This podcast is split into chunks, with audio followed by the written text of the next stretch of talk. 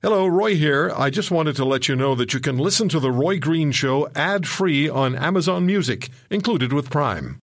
A couple of days ago, the CFIB uh, released information that there is growing anger on the part of business owners as the CFIB review that was conducted suggests one in seven, 158,000 nationally small businesses may close their doors for good. Tens of thousands remain ineligible for CEBA, the loan program, as well as the CECRA commercial rent subsidy. Dan Kelly joins us on the Roy Green Show on the Corus Radio Network. Dan, thank you for the time. We talked about this 158,000 number, and that's so disturbing previously, but you also projected the possibility of the number going as high as 225,000, if I remember correctly. You're bang on. Look, uh, there's two things that businesses need to determine whether they're going to be successful or whether they're going to fail. And, and one of those things is, of course, some emergency por- support from governments, getting these programs working, not just working for some, but working for all. And the second big thing cons- uh, that the small businesses need is consumers to return to the table to replace subsidies with spending. Uh, and as soon as that those sales come back, businesses obviously are going to be in much better shape. But yeah, the range is is uh, you're absolutely right. It's somewhere between 55,000 and 225,000.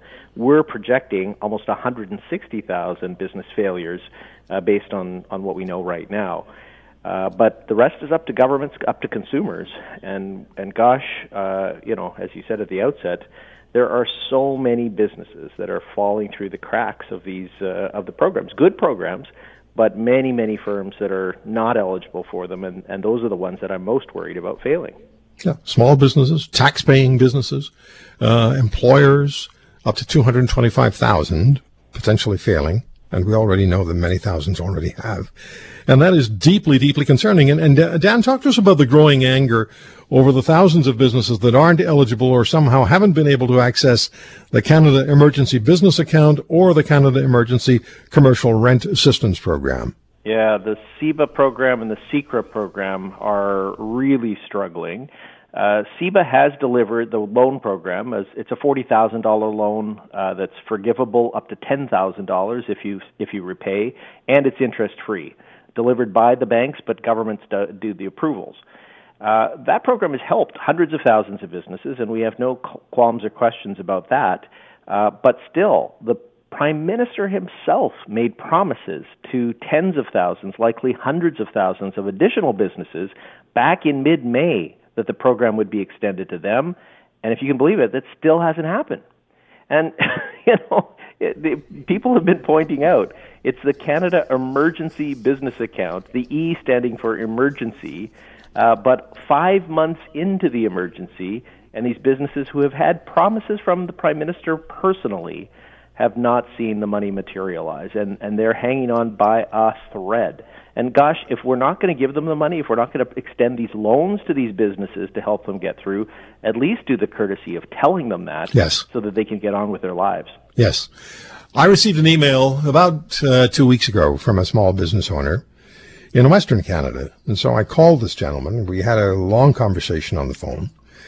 And one of the things that he said to me repeatedly was, it is watching your business die incrementally that is so painful no matter what I do, no matter what I try, no matter how hard I work, no matter the sacrifices I make, if the support that has been promised that I factored into my sustainability until I can get going again, if that support was promised and isn't delivered, I have to watch my business die day by day.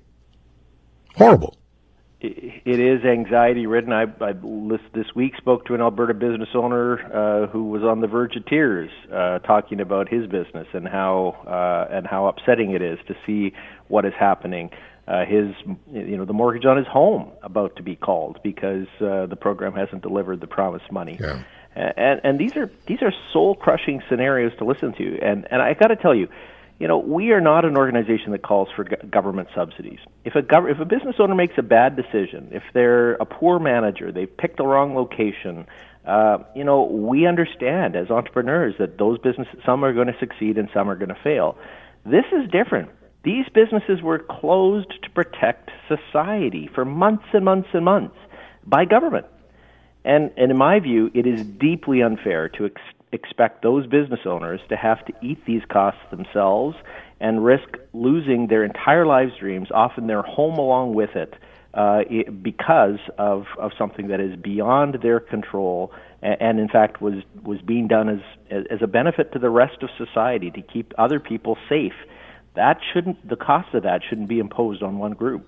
No, and Dan, you and I have talked about this before, but it bears repeating that these businesses are often, maybe most often, part of a chain of a delivery of goods. They are, they're in the chain from the manufacturing to the distribution to the selling of the good, ultimately at the, at the end of the, at the other end of the supply line. And that's the business, or maybe they're in the middle somewhere and they're involved in transporting these goods from point A to point B or B, point B to point, point C. So if that particular business fails, that entire chain suffers a disruption and potentially a very, very difficult and difficult to overcome disruption. You're you're 100% right. It's not just the effect on the business owners and saying, well, these 160,000 entrepreneurs, they can just suck it up and go away. Uh, it affects us all. It affects governments with respect to the tax base because these are huge contributors to the taxes that that society uses every day. These are also people who employ tens of thousands, hundreds of thousands of Canadians. They are they affect larger firms through the supply chains that that, that are impacting. And and again, something that people often forget about the community contributions these businesses make to every hospital fundraiser and kids sports team. Yeah. You know, they don't go. You don't go to the Gap to try to raise money. You go to these small businesses because you talk to the business owner who's a part of that community. The CEBA program, the CECRA program to deliver rent support, that one is just not working at all. Uh, and we need a refit. The Saskatchewan government, to its credit, I you know I complimented the Saskatchewan Minister of Finance this week. That is the first province that have said if the federal government can't deliver on this cost shared program, we, if the feds give us the money, will set up an administration to get the money directly to the tenant. And we're hoping other governments, including Rod Phillips, who you just featured uh, moments ago, uh, the Premier, uh, the Finance Minister of Ontario, we're hoping that some of the other provinces will take up Saskatchewan's momentum and get the feds to allow it to deliver the money to, properly to the businesses, to the tenants directly. If you want to hear more, subscribe to The Roy Green Show on Apple Podcasts Google Podcasts, Spotify, Stitcher, or wherever you find your favorites. And if you like what you hear, leave us a review and tell a friend. I'm Roy Green. Have a great weekend.